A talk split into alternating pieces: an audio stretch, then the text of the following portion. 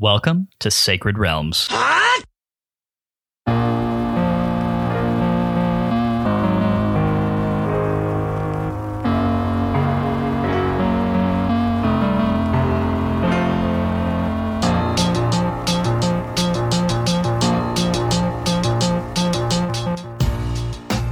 It's a great day in Hyrule, y'all. Welcome to Sacred Realms, a Zelda retrospective podcast. I'm your host, Lyndon Willoughby, joined, as always, in the waning episodes of A Link to the Past by our co-host, Matt Willoughby. Matt, how are you doing?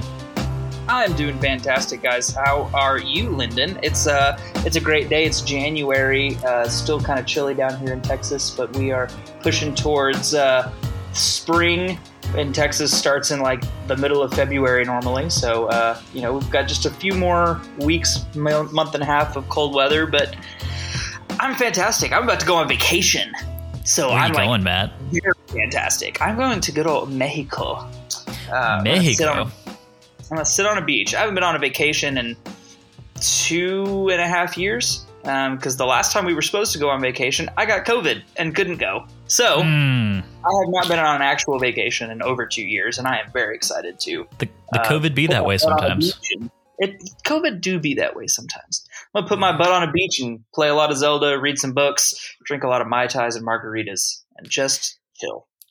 That sounds like such an excellent time for you, Matt. I unfortunately am not going on vacation anytime soon. Turns out that uh, right when you start a brand new job, the last thing they want you to do is to immediately take a full week of PTO. So, That is generally found frowned upon when you start a new job. Yes, um, I would say that uh, sticking it out and actually working in your new job would definitely be the way to go. Um, but at least you get something. well, yeah, that's the thing. I mean, like, I feel like it's hard to be down about that when I actually freaking love my job. So, there you go. When you love your job, do you really work a day in your life? I mean, yes, you do, No, I say yes, but meh. but but Work, like work. Yeah, I feel like that's. I feel like people who say no to that are usually in HR and they want you to Ah, be at your desk. Or, or they're or they are salespeople who just like literally get off on doing their job, or figuratively. Yeah, figuratively. Uh, some maybe maybe both. Maybe both, possibly both. It could be like those people in South Park when they're the cable company guys. oh, we can't get out there for like two weeks. they're uh, rubbing their rubbing their nips under their shirts. Did you see I'm that not- episode? I I haven't, but you know what, Matt? I'm not here to judge anybody, so That episode is hilarious. I'm way Oh, behind on South Park. I'm like years and years behind. I only watch like episodes that people recommend to me, and that was one of them, and it was hilarious. Well, But I'll yeah, I just- don't like watch South Park consecutively or anything. Although just- the pandemic special, vaccination special were both good, and two of my best buds are over there watching the made for TV movie part one right now, and so I was kind of Mm, chiming on that for a minute before we started doing this. nice. I'll have to give those uh, give those a watch. I've heard nothing but good things. Um, yeah. I had a segue. I was going to like lead right into something and I can't remember what it was. I'm going to stall for time and just ask you what you're drinking. Uh, so apparently, I didn't know this. I am drinking um, Four Roses single barrel barrel proof, which I thought it was just regular single barrel until I took a fairly large swig and just got a mouthful of 120 proof bourbon that was very uncomfortable for a hot second. Um, and then I was like, what in the world is that? And uh, definitely went and looked at the bottle, and yes, is a barrel proof bourbon that I should not be taking large swigs of. Um, that's a sipping whiskey. Um, All, yeah, uh, all, all, all 120 of those proofs went straight down the hatch. I'm at. straight down the hatch, and uh, my eyes were watering, and my throat was crying for mercy. But uh, it was it is delicious. I will I'll give it that. Well, I myself am having a little bit of the 2022 Woodford Reserve Masters Collection release, also known as the Five Malt Stouted Mash. It's How did you get one? When did you get one? um, well, uh, our our brother Jackson, who we love and who I assumed loved us equally, although maybe not, um, informed me when he went to Total Wine one day and they had just like five bottles sitting on the shelf. Yeah, he did not tell me that. Well, maybe he doesn't love us equally. I feel less loved and very offended. Huh. I'm gonna have to take that up with him when he gets back. Well, I feel happy and warm in my tum tum because I have the whiskey and I'm drinking it. Well, you should. I thought, what happened to dry January? Like literally last week, we were talking about you and Colleen were doing dry January. Did that last all of a week and a half? Dude, does dry January ever last all of January for anybody? Like, I don't think so. I mean, I feel like you get points for effort on dry January, right? Like, I'm proud of you for admitting that to yourself. you know, I mean, we're all we're all adults here, and you know, sometimes sometimes you just fail at things, and dry January is one of those, I guess. do you uh, do you consider yourself a failure, Lyndon? You a I mean- failure at dry January? I mean, not on a macro level, but like on this one specific thing, yes, I'm I'm an abject failure. oh man. Well, you know, I mean, you do have a pretty fa- fantastic life otherwise. So if you know if you're failing at dry January, at least that's something fun to be failing at. Self honesty is a virtue, Matt. That's what I say. All right. Well, fair enough. Happy oh, for you. Oh. And I'm happy you're enjoying Joss whiskey because really, I, I it's the best. I am. I'm truly, truly having a great time with it. You ready to get into this episode, Matt? I am always ready to get into the episode, Lyndon. Sounds good. Almost In that, always, I am. I am now. what was that? Said almost always ready to get into episodes, but I definitely am now. I believe, just for anyone keeping track, this marks two weeks in a row that Matt has shown up to the episode with the plot It's like recap. Four weeks in a row. Thank you. It's more than two. Rude. This is this is at least three weeks in a row that Matt has shown up to the episode with the plot recap ready to go. So we we appreciate your uh, your preparedness, Matt. You're a You know, gentleman and a scholar. Nobody would know that if you didn't bring it up because we do post editing on the podcast anyway. So like, you're just doing this to throw me under the bus, and I don't appreciate it.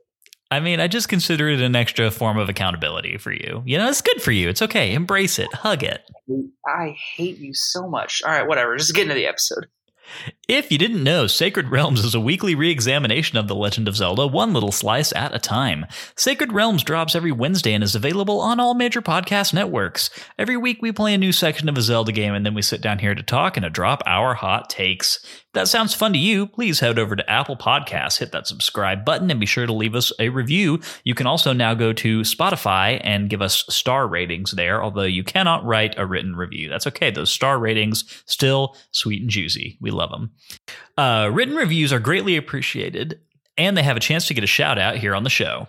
If you want more Sacred Realms in your life, you can head over to patreon.com slash sacred realms pod to get access to bonus episodes, write in listener mail, vote on what game we play next, and so much more. I do just want to drop a small reminder in here if you have not listened to last week's episode. This is your reminder, and I'll probably drop a blurb in here about it every week leading up to the end of this season.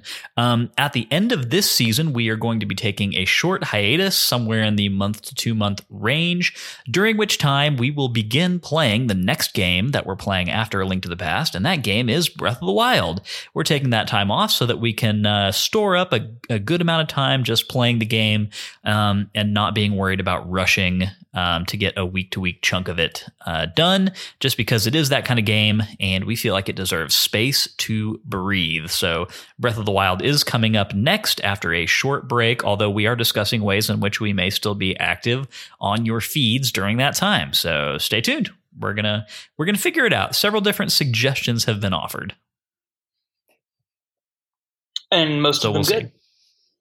Most of them good. Yeah, most of them good. So expect to hear more on that very soon. But without further ado, let's talk about what we played. We do that, of course, every week in the Sacred Realms Rundown, which is a six part analysis of what we played this week and the feelings that it made us feel.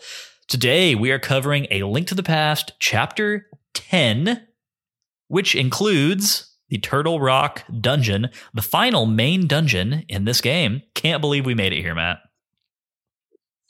So, do we consider this the final main dungeon, or do we consider Ganon's castle the final main dungeon? Because Ganon's castle is technically a dungeon. It is, but uh, just for the sake of like applying this rubric to all the games that we play, um, because I don't think that Ganon's castle or whatever the final level is can always be considered a dungeon necessarily. You know, like it's kind of wishy washy. Like sometimes it's you know, sometimes it's a whole dungeon, sometimes it's just a few rooms, whatever. So I, I always am going to call like the last main dungeon where you you go through it, you get an item, you fight a boss, whatever. Like that's the last main dungeon of the game. Does that make sense? Yeah, no, I'm I'm good with it. Just wanted to make sure we were cool aligned. Simpatico.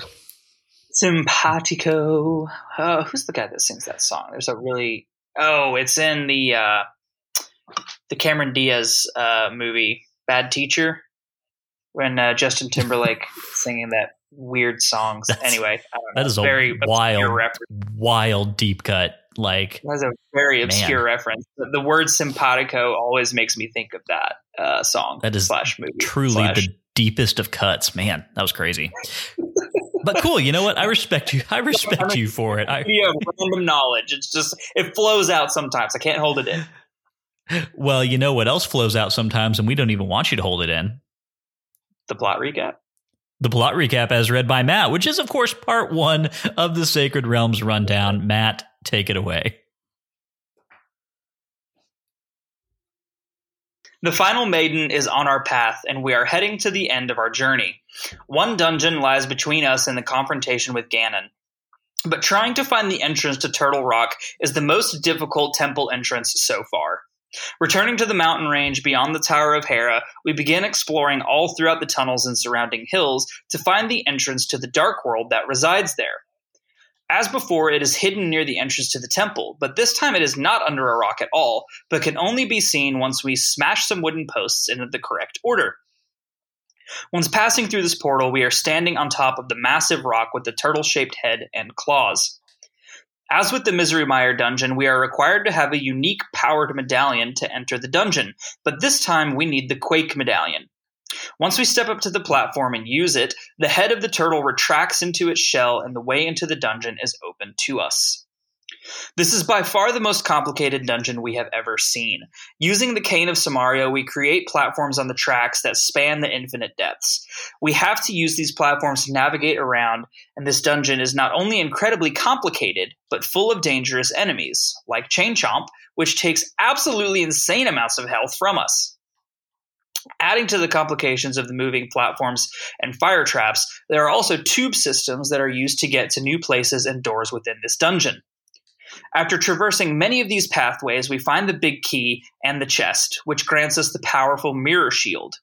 This artifact allows us to deflect new types of attacks like laser beams. Using this shield, we continue pressing through the dungeon, trying to find the boss to kill and rescue the maiden that it shelters. One of the final rooms leading up to the boss is a dire maze of platforms moving along the rail system that is strewn with fire traps. Finally, we pass this maze and come to yet another room, which is full of switches and floor tiles that need to be switched and activated to allow us to pass through. Finally, the boss room is in sight, and we enter the chamber containing the beast. The dreadful boss looks like a three headed turtle, with two of its heads being elemental versions of the normal head.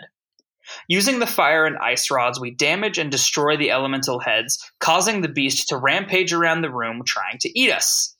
While we dodge the deadly turtle, we slash again and again at the weak spot in its belly. Eventually, the stone turtle is destroyed, and the final maiden descends to the floor of the dungeon. Zelda, who is the final maiden, speaks to us and remarks that Link is indeed the legendary hero. She maintains that she felt this since the first time that we met in the sanctuary at the start of our journey. She goes on to say that Ganon is waiting in his tower to bridge the light and the dark world, thus accomplishing his cruel purpose. If Ganon succeeds in entering the light world, all hope is lost. But as long as Ganon remains in the dark world, we can find and exterminate him. Zelda urges us to proceed to Ganon's tower, where we will use our combined powers to break the surrounding barrier and return peace to the land. May the way of the hero lead to the Triforce. This has been the plot recap as read by Matt. Let's get into part two, which is our takes. Matt, lead us off here. Uh, how do you feel about this section of the game? And feel free to be brief because honestly, I feel like we could just blow through part two and just get straight to the dungeon if we yeah, wanted to I do mean, that. It's it's fine. Like it's variation on a theme, right? So the last three or four dungeons have, or the last at least two, no, the last three have all been go back to the light world, find a way into the dark world, and enter the dungeon that way. Um, I have the same problem with entering this dungeon that I did with Misery Mire, which is if you don't already have the medallion, that is just like a whole lot of extra work, and there's really no signposting. And I can imagine how absolutely incredibly frustrating that would be. Blah blah blah blah blah. Cut and paste everything I said about the Misery Mire dungeon entrance over here, but then add in the fact that navigating over to that section of the map is far more difficult than Misery Mire. So like it feels like the ease of accessibility has fallen off a cliff in the last, you know, couple dungeons in this game, right? Like I never felt like any of the other dungeons were necessarily super hard to find or get to or enter, but these last two I can like man, just rough. So See, this is kind of yeah, I'm going to disagree with you just a bit. I, I, think that on the whole, Misery Mire was a tougher dungeon to get into than this one is, just because, um, like you're you're right. The medallion, it, it's kind of the same thing with both of them. If you don't have that, then you're you know you're in trouble. Uh, with Misery Mire, though, one you've never had to access anything with a medallion before that one. And so I can see there being a lot more confusion there. Like if you get to the entrance to Turtle Rock and you don't have the required medallion, at least you kind of know what you're looking for at that point, right? Like you've already gotten into a dungeon once with a medallion. So you know it's just a matter of going and finding the correct one.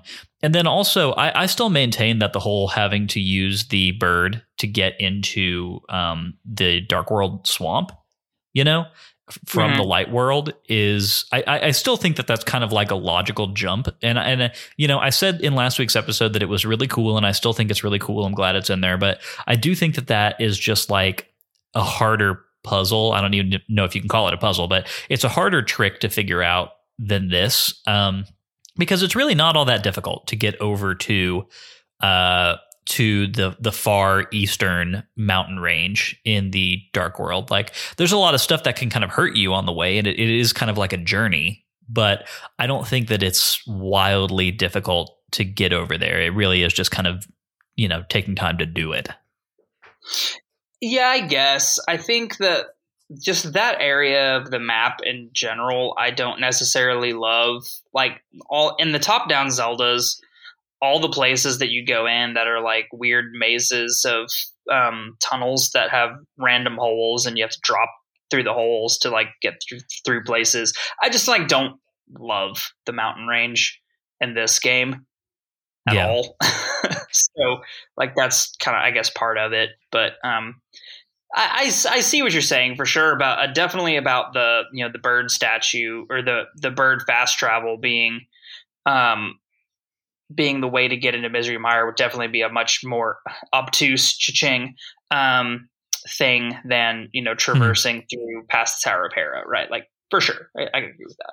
And and yes, now that we've yeah. been at, um, now that we've been sensitized to the medallion mechanic, sure, but again, like now, it, even if you do make that connection, which you know you would assume that someone would, go find the medallion now. And I'm like, Ugh. I don't know. It's just one of those things. Fetch quest. Okay. Okay. No, I mean, yeah. No, I. You're right. Um, you're right. Uh, it, in essentials, I think you're making some very good points, Matt. Um, and I don't disagree with any of them. What did you think about the puzzle that actually is required to open up the portal to get to uh, the dark world? It was impossible whenever I was playing the game without sound on. And then when I turned on, I was like, oh, I know what to do now. it's almost like uh, it's almost like the designers of this game never intended for people to be playing it on portable systems. Like, I think they were just imagining all those twelve-year-old kids with their CRT TVs in their basement, and yeah, just just thinking like, well, they're not going to be turning the volume all the way down. Right. But seriously, that probably did happen a lot. Someone wants to, you know, kids back in the day want to get up and play video games while their parents are asleep. I mean, you got to turn the volume all the way down. I don't know anyone who does that. Time it's time honored tradition, Lyndon. Time honored tradition. I look. I'm being. I'm being facetious. I took part in said tradition many's a time. I know. I was with you most of the time that it happened. Mm, those are the good old days, right? Absolutely. You know what the funny thing is? I'm like way more afraid of waking up and sneaking out to play video games and my wife getting mad at me than I ever am of than I ever was of I'm our parents. Yeah. yeah, that's fair. Also, it's a lot harder to get up and sneak out and play video games when you sleep in the same bed as the person you're afraid of getting caught by. Yeah, well, and she's she's a light sleeper and she hears like a bat, so all those things Well, together. Eh, yeah, So, so I- I no, I, tell I, you- what? I won't tell her you said any of this. You can tell her everything. She's stuck with me. We have a baby together. Uh, that's a good point. I love her so much. I, I Um, know. Yeah. No, I, I I do like the puzzle that kind of gets us into the dark world from here. I do um I enjoy this kind of thing that's been happening with the last few dark world dungeons where the entrance can only be accessed through the light world. I just think that makes for a fun having to go back and forth between the two worlds mechanic. Um and maybe they're not the most complicated ever, but it's neat. It's appreciated. Yeah, no, I I I like it. Yeah, it's a it's a unique it is a unique mechanic that only this game or a game like it would be able to pull off. And it's it's fun.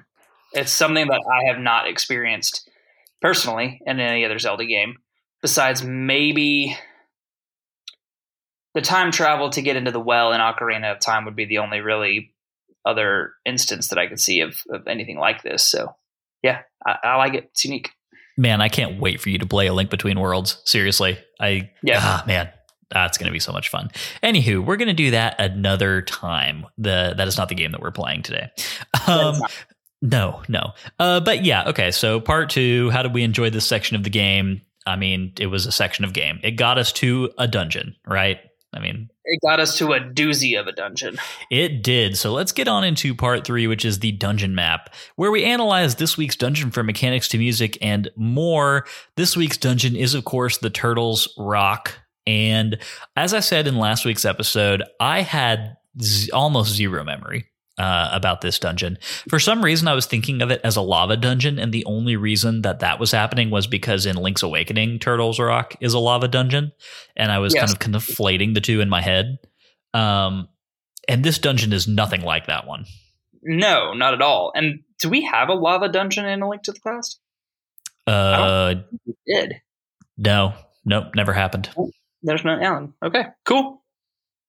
That's also a first for me. I don't. I don't think that's first for Zelda in general, but it's first for me personally. So cool. Yeah. Um, no, so uh, yeah, so I had no memory of this dungeon, no knowledge to kind of fall back on when I was running up against hard puzzles or trickety tricks or whatever, and uh, and I found it to be incredibly satisfying for that reason. Like this dungeon, I think is the is truly difficult in the most fair of ways. I act, I totally agree about difficulty. And now that you say in a fair way, I can see I can see that as well. There's no there's no mechanic in here that is just impossible or borderline impossible to grasp somewhat quickly. The only exception being trying to figure out what to do immediately when you enter and you're like bottomless chasm. There's this weird thing, looks like a monorail track. Um, Blaine is a pain, and that is the truth. But Yeah. um, another deep cut. Um, figuring that out, which didn't take me all that long because I did what I did what I always do, which is take every single item I have and just like use it on the thing, and eventually one of them worked. So um, that was fine. And then that main mechanic of using the cane of Samaria to create the moving platforms just is what more or less carries you through the entire dungeon. And um, yeah, it was it was good. It was it took me a hot minute to figure out how to really control those platforms.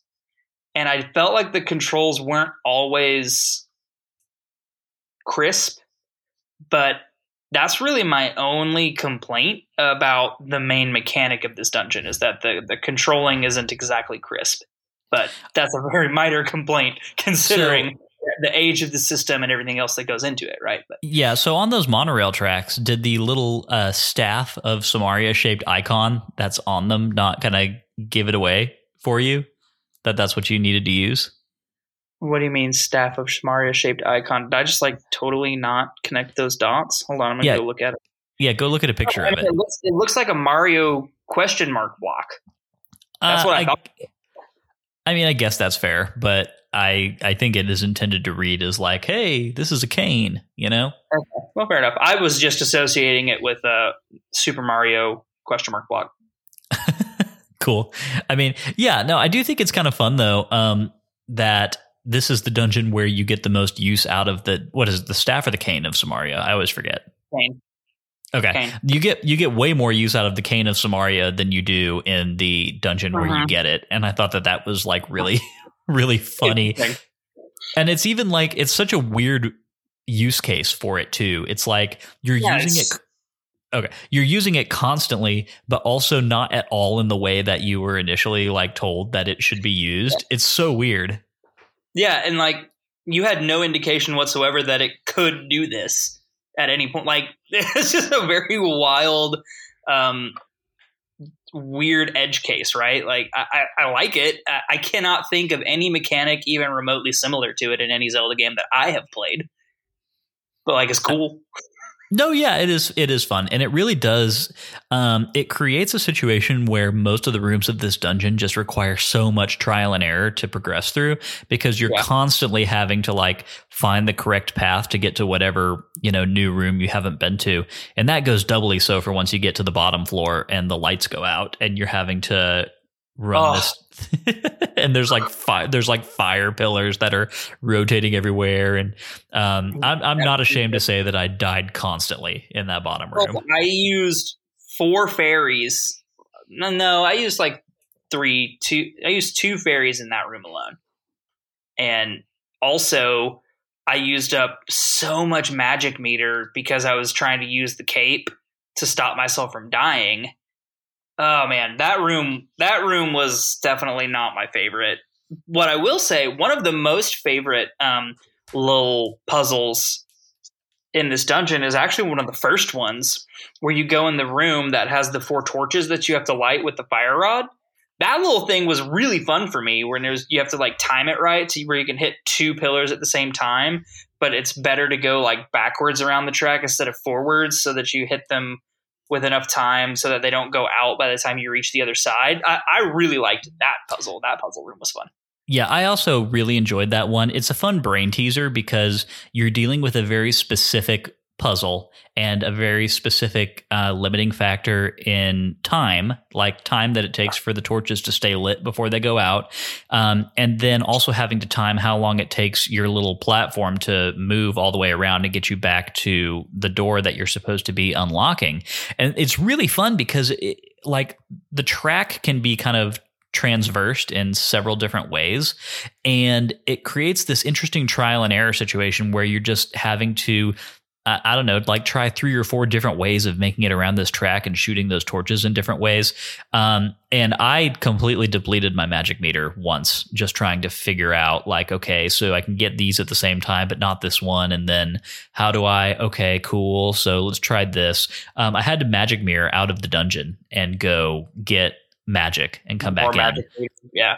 Yeah. I I um did not run out of magic in this part. I did run out of magic, like I said, in the big room, and so I just I didn't want to leave. I didn't want to leave the dungeon at that point when I finally made it all the way through. I was like, I'm not doing this stupid puzzle again.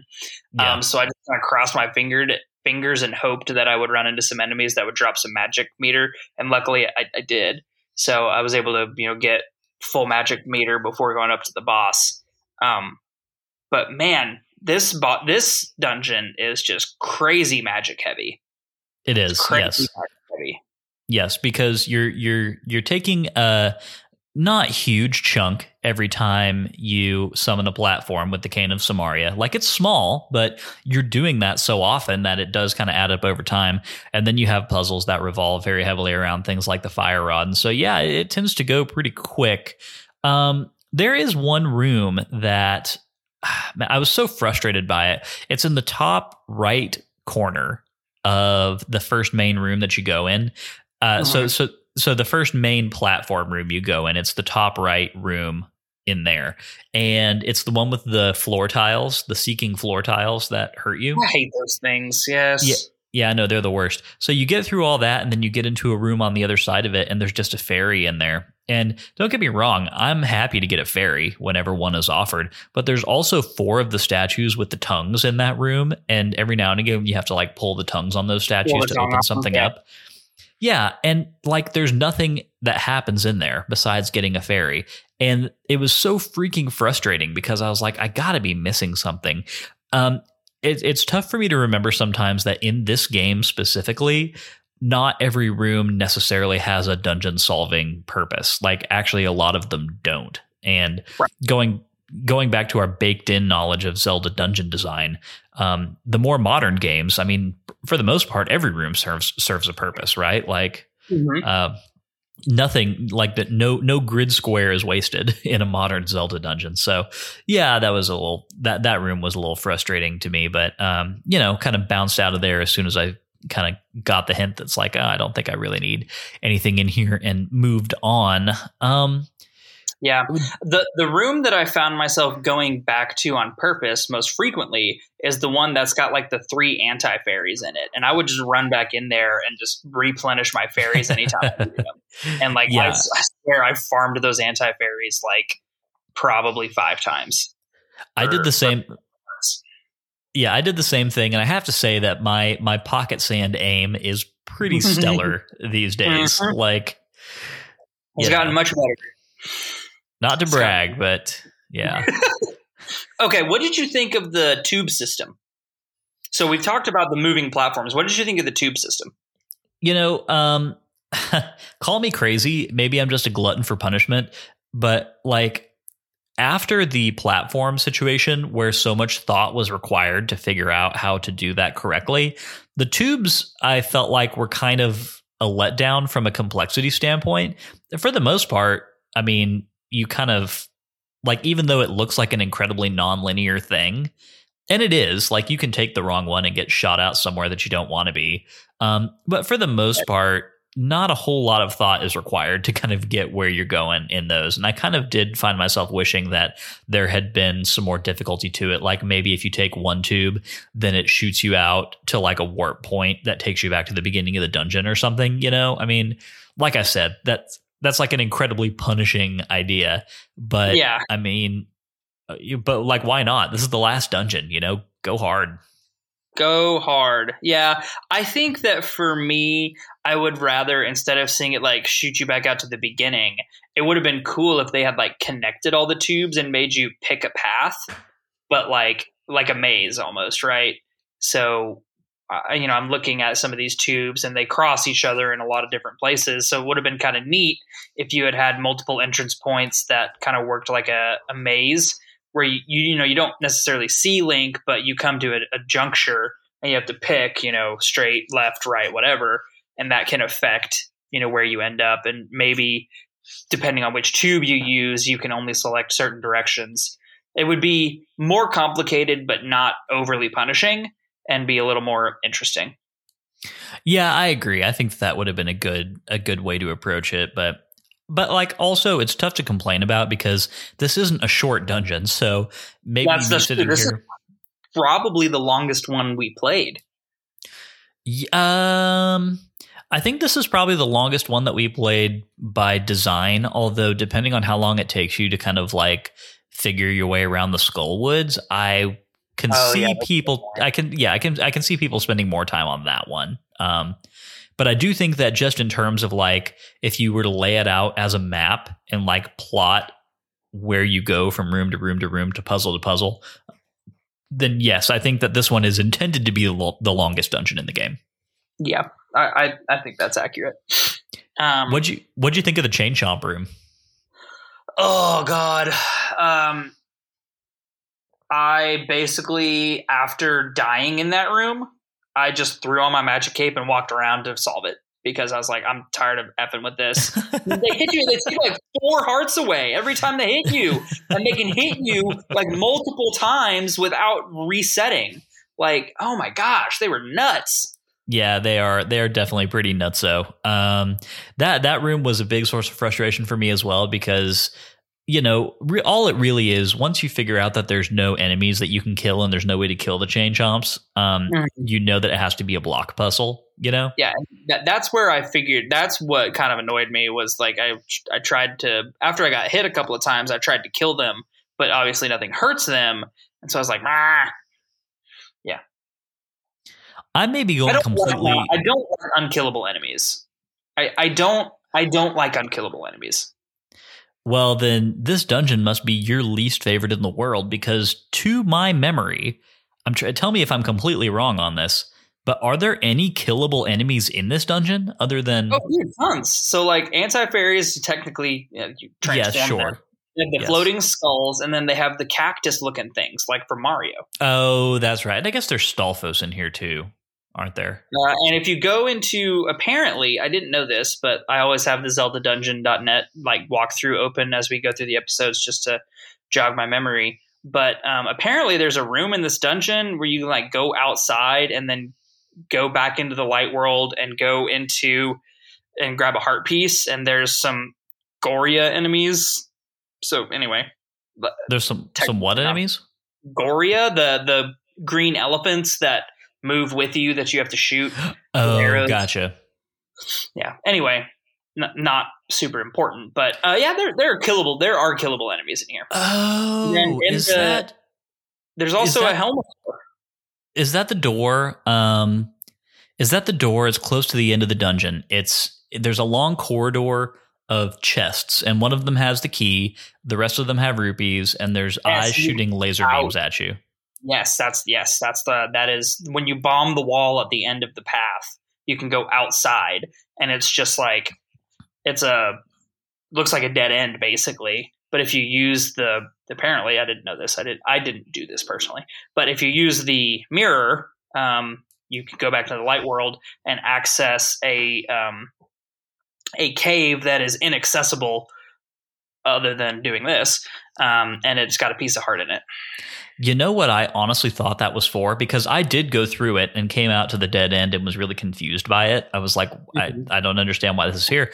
Um, after beating the boss, I was thinking about it a little bit more. And my assumption was that they were um, giving them more uh, credit than is deserved, I guess. Um, my assumption was that they included an entry back into the overworld because when you die after facing the boss, I think that you get shooped back to whatever point you entered the dungeon from the overworld last. I need to test that and see if that's true. I don't think you I don't think you by default go back to the dungeon entrance. I think you go back to wherever you entered the dungeon from last, which for most dungeons is the dungeon entrance. Right. But like I was thinking for this one, did they do that so that you can create like a checkpoint for yourself essentially? If you die facing the mm. boss, you don't have to like get all the way back down to way down to- yeah, that would be annoying. Yeah, I, I need to actually test that out and see if I'm right about that. If you die after having mm. exited the dungeon from a different um, door than the main one, do you get sent back to that door after you die in the dungeon? That's a that's a cool one to test out. But anyway, it turns out that that assumption was completely wrong, um, and I should have actually hung around for a second longer and tried to make some stuff happen there. Um, Magic mirror. I almost always forget about that thing as a tool for like puzzle solving. Right. Well, especially in dungeons, because in dungeons it takes you back to the entrance, and that's not what you want to do, right? So Right. I have a hard time, and yeah, again, coming from our experience with Zelda, is I have a hard time interacting with dungeons that take you out of the dungeon. Like that's doesn't really successfully compute with me still, even though this is like the third time this has happened in, in this game. yeah. It's still yeah. weird. Man, how much do you re- uh, like? I'm just thinking about it now. It's been brought up before, but I hope so badly that Breath of the Wild 2, knowing that it is going to have dungeons, has ones that are just like can be freely entered and exited from the overworld. You know, like Yeah. like you just kind of discover ruins out in the world, and you can. It, it's just like anything else you find in that game, but it's a dungeon. Ah, Yeah, you hop in and you're like, oh wow, okay, I'm entering a whole dungeon. Let's go. God, No, I'm there. amazing. Yeah. Um, let's talk about the item that we get in this dungeon, which is the mirror shield. It's an uh, you know, a staple. staple. Yeah. Um, lots of incarnations of the mirror shield floating around in Zelda games. This one, while looking very cool, is not all that super useful in here. I was about to say this basically does the least of any mirror shield I've ever personally used. Um, yeah. I was really hoping you would be able to use it to reflect the boss's attacks back at him, but no. Well, and uh, and again, talking about that ingrained knowledge of Zelda, um, you know, when I saw this boss the first time, I was immediately thinking of Twinrova and the way that we yes, beat Twinrova. Exactly yeah, the way that we beat Twin. Rova. Yeah, fire, fire back at the eye. It's like, yeah, that's exactly what I thought about.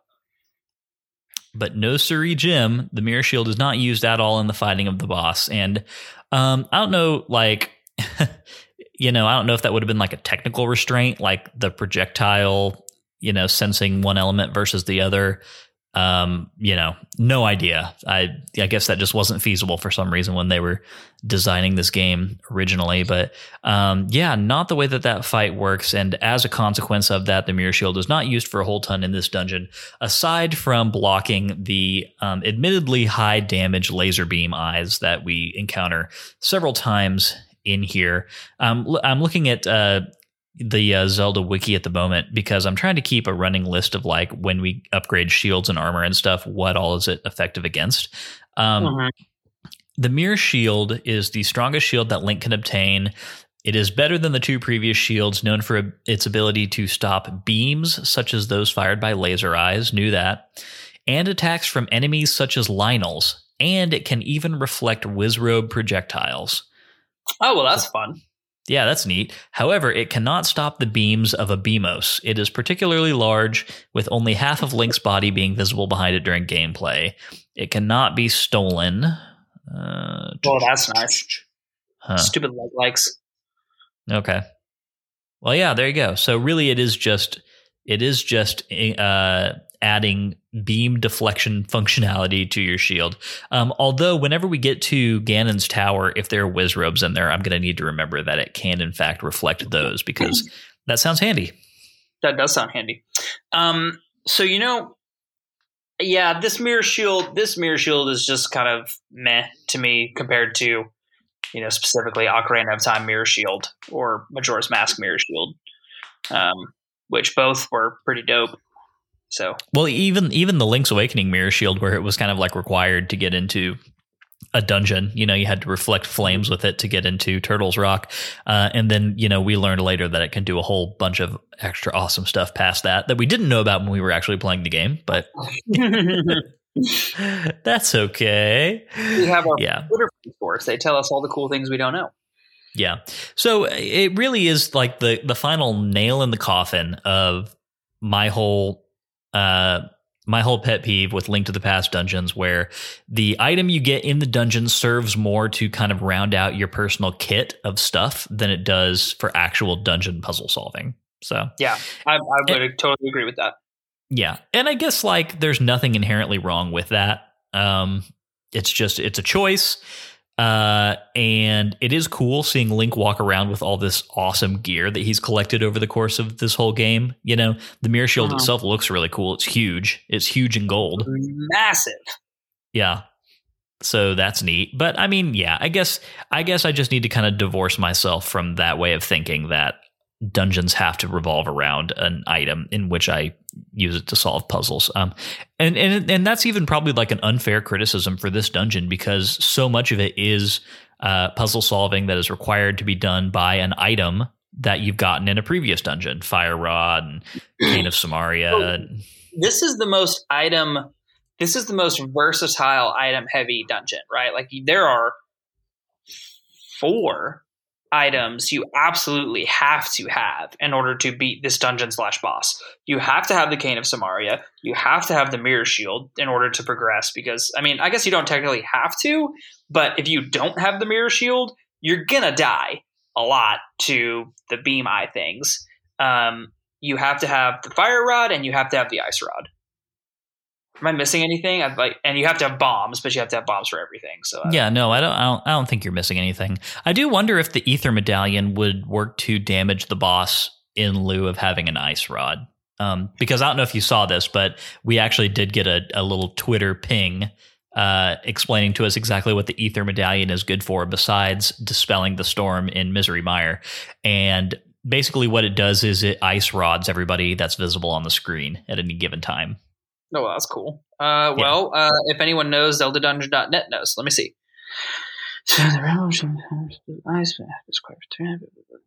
What's the name of this boss, by the way? Trinexx, T R I N E X X. They did the whole double X.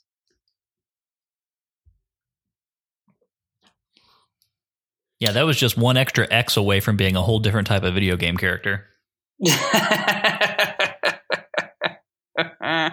um, ZeldaDungeon.net does not say anything about the Ether Medallion working, so I don't know. I, I Okay. personally kind of doubt it, but uh, Yeah, I'm guessing it. Guessing it probably doesn't. Well, we're we're beating around this bush quite a lot, so let's just get into it. Let's talk about Trinexx. Yeah. boss. Yes, the boss of Turtle Rock, who I actually thought was a really fun boss and decently difficult. Um, Not- turtle. he's what? He's a danger turtle. He's a danger turtle. He's a danger fire and ice turtle. He's a turtle Yes, of yes. fire and ice. His ending is arguably better than that of a Song of Fire and Ice. It could Ah. be. It could be argued. Could Um, be argued. No, yeah, I had a lot of fun fighting this guy, and I thought that while he was hard, um, it was hard in again using that F word, fair, hard in a fair way. Um, I will never claim Mothra as being like a fair boss to fight against, and uh, Blind, I would say, is for the most part, and I don't know that Trinexx is as difficult as either Mothra or Blind, but I found it to be a very fun challenge nonetheless. It's got um, it's got a lot of what I consider to be good boss fight design in top down Zelda games, where the key to beating him is one figuring out the shtick, like what's the mechanic, what what's the damaging mechanic that we have to do to this guy, and then also just learning how to position yourself well to dodge attacks that do massive damage. Um, I think that boss combined both of these things into one really fun experience. I think you're absolutely correct. And I will say, I think this was, to me, the. I don't want to say hardest boss because obviously Mothra just is ridiculous. Um, but I think he was harder than Blind, and I think he was harder than any of the other ones besides Mothra. Um, not because. I mean, obviously, the massive amounts of damage that he does is a huge factor. But um, the limiting factor of you only have so much magic, right? And I actually had to. This was the only time in this entire game that I have used the rewind function because I got through, you know, most of this boss fight, killed one of the heads, and then I ran out of magic before I was able to kill the second elemental head. And so I had to rewind back to a Mm. point where I missed less shots. So, like, while I think that while I don't think that that is unfair, I think that is a totally fair mechanic. I think that's a totally fun mechanic, really, to be 100% honest. Um, the fact that I had to, like, everything in this dungeon forces you to use magic. So I had already used my magic meter potion, and I died a few times fighting this boss and had to use fairies.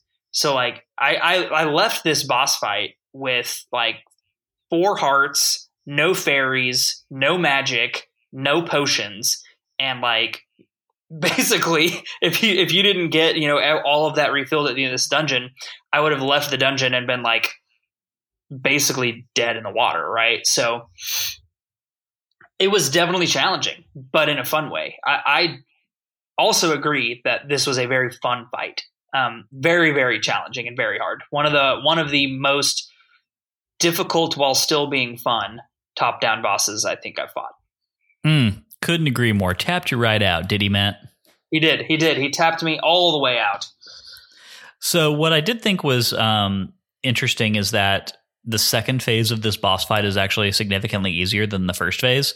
Once you get kind of his shell defeated and you just have to hit the glowing orb in the middle, I found right. that he was a lot easier to take out and died pretty quickly.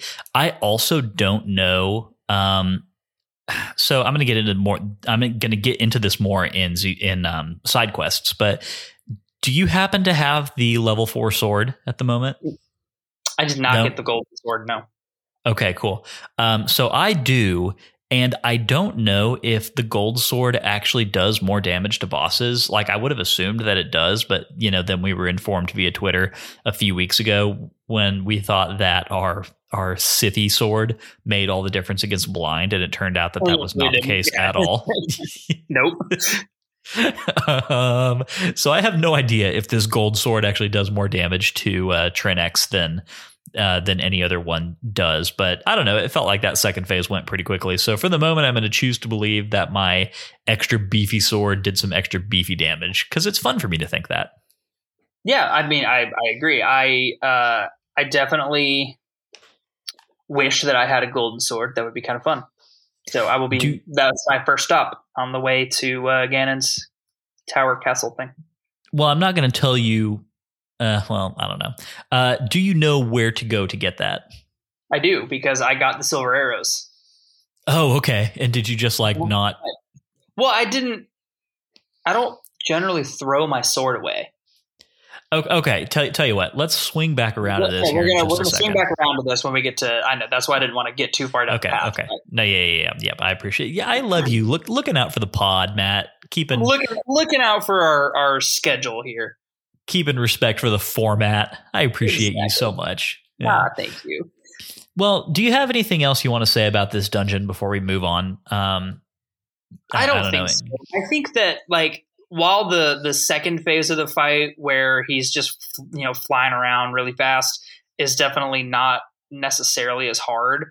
It actually makes it infinitely harder if there if the ice head has like thrown down some some slick, right? and because it doesn't go away. So there was a section in the a rather large section of the map for me that I like could not go onto because Link starts slipping and sliding, and then you just get conked real hard. Yeah. Um, so you know, if I were to do this boss fight over again, I would immediately focus on killing the ice head first, and then kill the fire head. Conking, yeah. d- conking does happen, and I, I did run into the exact same issue where that infinite patch of ice really created problems for me. So, yeah, yeah totally agree. But I think that, that's all that I've got to say on the boss and and the the dungeon itself. A, a good dungeon, very good, uh, very good puzzle mechanics in the dungeon. Um, the room that was all dark with the multiple fire uh, thingies was more annoying than it needed to be. I think honestly, if they had left that room exactly the way it was, but not made it pitch black, that would have been fine. Like that would have been a really great room. But I think the added difficulty of it being dark was just a little step too much for me.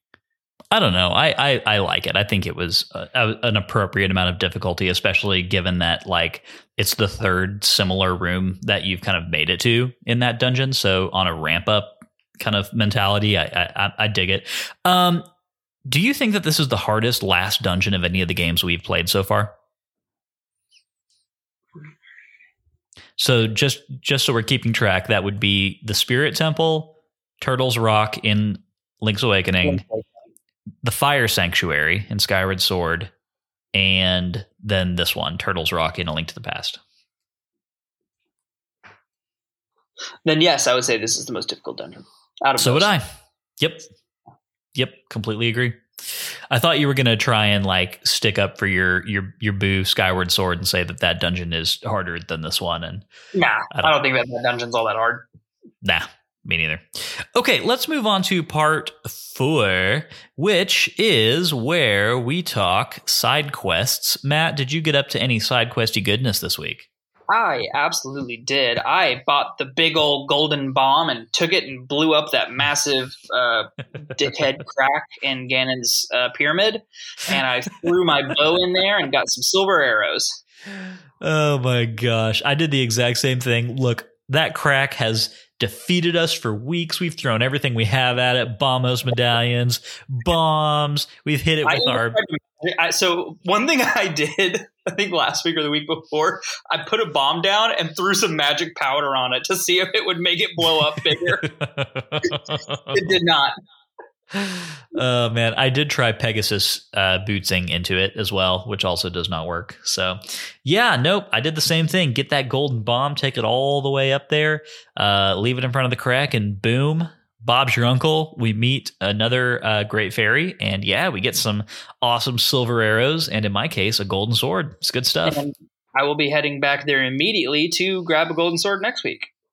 Yeah, Ganon's Tower is a combat gauntlet, like seriously waves and waves of difficult enemies. So yeah, I would um I would do that for sure. That would make your life much easier. Um, let's move on to part five, which is Z targeting, where we lock onto fascinating Whoa. characters or I- enemies I that we happen across. I did. Oh, did you? I did. I got the cane of Byrna, so I now have all the items. Ooh, I do not have the cane of Byrna. Uh, I you care to- didn't use it, but I got it. Do you do you know what it does? Because I don't I don't even It- like remember. So it like you use it and it casts a orb of light around you that allows you to just walk into an enemy and it damages the enemy but doesn't damage you. oh, But gotcha. a one-time use thing. So then you have to like once it goes away, you have to do the thing again, and it takes a decent chunk of magic. So it's not like insubstantial. Does it is, does it like constantly deplete your magic, or No, is it just just, when you like a one? it. Okay. Yeah, just when you cast it. Okay, well that actually that actually sounds really stinking useful. It does. Um, I did not use it this time, but mostly because I was out of magic by the time I got to the second phase of the Trinexx fight. Otherwise, I definitely would have used it. Um, but I was. Out I wonder if it would have worked against him. Uh, it does. Uh, only in the second phase, though. Hmm. Okay. Cool. I wonder do you know how much damage it does like relative to a level 1 sword slash? I do not. Hmm. You feel like checking on that real quick? Sure. One moment, please. Do do goog. I am doing the goog. Cane of Byrna, which is spelled with a Y. Yeah. It is. Yes. Banny ban.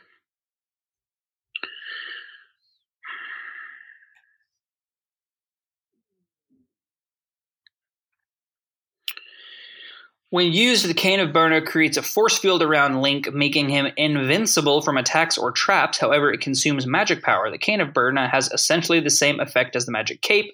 However, the force field damages enemies if they make contact with Link. It uses less magic power, and enemies can see Link during its use. The Cane of Byrna is completely optional, as it is not required to complete the game. So apparently, it's basically just a better version of the Magic Cape. it does Yeah, not does say it how say much anything damage about the damage. does. Damage? It, it doesn't. Hold on. Let me see if there's Well- another article. That was just that was just Zelda fandom wiki. I'm going to go to zeldadungeon.net because they normally have more information.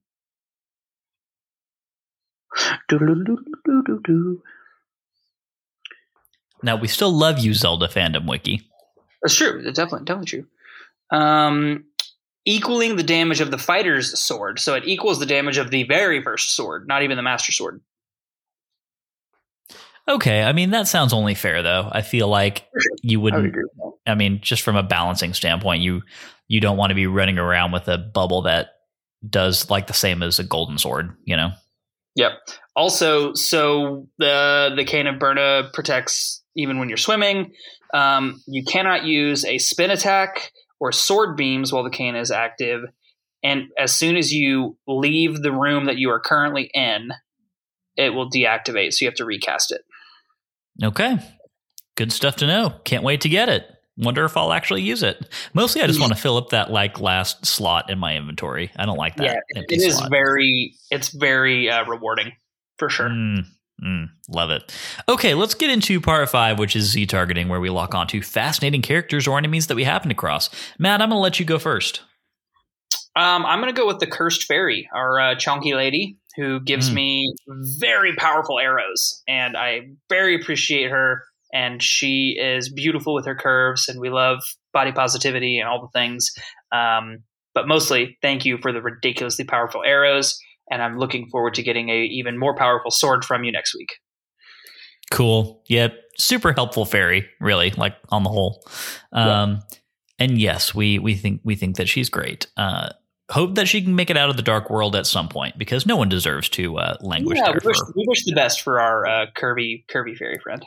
Yes, we do. Yes, we do. I'm going to go with Trinexx. Um, because there were really only two options in this section of the game, and if and I you, took the other one. yeah, which, whichever whichever one you didn't choose, I was going to choose the other one. So there we go. Because those were the uh, Trinexx was my second option as well. If you went for Harry, so look at that, we're on the same page. Yay, Trinexx! No, I mean, look for all the reasons that I said in the dungeon map. Um, I appreciate bosses that have an interesting hook mechanic. Um, elemental damage weaknesses are as interesting of a mechanic as you can really get in Zelda bosses, you know? And I think that it's really well done here. I think it's a fun fight. I think he's got cool design. Um, yeah, just, I mean, all in all, uh, definitely one of the more fun bosses in this game. So, yay, character excellence for Trinexx. Definitely. You know who else has a really cool character model? Who? Kimmy Cat. Oh, Gimme Cat. He's so cute. Hey, Kimmy Kim. Kimmy says, "Hello, podcasty folks. It is me, Matt. Cat. Matt, Matt's getting some uh, some straight kitty snugs over there right now. That's cute. This is darn cute. I've got Gas Heap up in here right now as well. He's a good boy. Uh, yeah. He's a snuggly boy. Gas um, anyway, all chilled yeah, out. So good, good picks all the way around. Yeah, good stuff. Good stuff. Good stuff. Um, Oh, you know what? There was actually a third option in this one that we totally could have gone with had we wanted to, and neither of us thought to. Do share. Freaking Zelda. Zelda. Oh my god, we totally could have picked Zelda. What is wrong with us? the titular character of this entire game slash saga. Whoops. Actual Zelda. yeah, they kind of just throw her in there and give her just the like Normo or normie maiden treatment. Like she doesn't feel special in this game. I mean, this is this is definitely not Zelda's like finest outing in the no, entire history of. Yeah. yeah, I actually kind of want to talk about that for a second because she does not feel any different or special or set apart from any of the other maidens to me. Like I just feel like we just like I almost feel like the next thing that we're gonna do is go actually rescue Zelda, but we just did that, and it doesn't feel like we did. I don't know. Maybe I'm just hyping up, or maybe I'm used to more dramatic Zelda interactions in our in my life, but this one was just well, pretty low key. Well, because in this game you don't even have the extra layer of knowing that she is a holder of one third of the Triforce. You know, I mean, right. E- even in other games where she doesn't have as much to do as we would like prefer her to, at least she's got narrative significance as being the holder of the Triforce of Wisdom, and that's not even a thing that's been established here. So, yeah, um, definitely not a great turn for Zelda overall. I'm trying to remember if there's any like huge thing that happens with her in the final like Ganon's Tower in the end of the game, but like obviously I know she's in the the final cutscene of the game like this isn't the last time we see her, but I don't think there's any like major moment that really redeems Zelda's cool factor in A Link to the Past. Um, I think it's really safe to say that uh, we get a huge step up in that regard um, from this game to the next console Zelda game, which is Ocarina of Time, and of course we get all of our uh, Zelda and Sheik goodness in there. So a huge improvement. Yeah. Yeah, for sure. Definitely massive improvement in Zelda's character from Link to the Past Ocarina of Time for sure. Yeah, that is a that is a character that hopefully time just like shines brighter on as we kind of get further into the history well, of this game series. And I think they really have. Like they've taken such massive steps in the characterization of Zelda.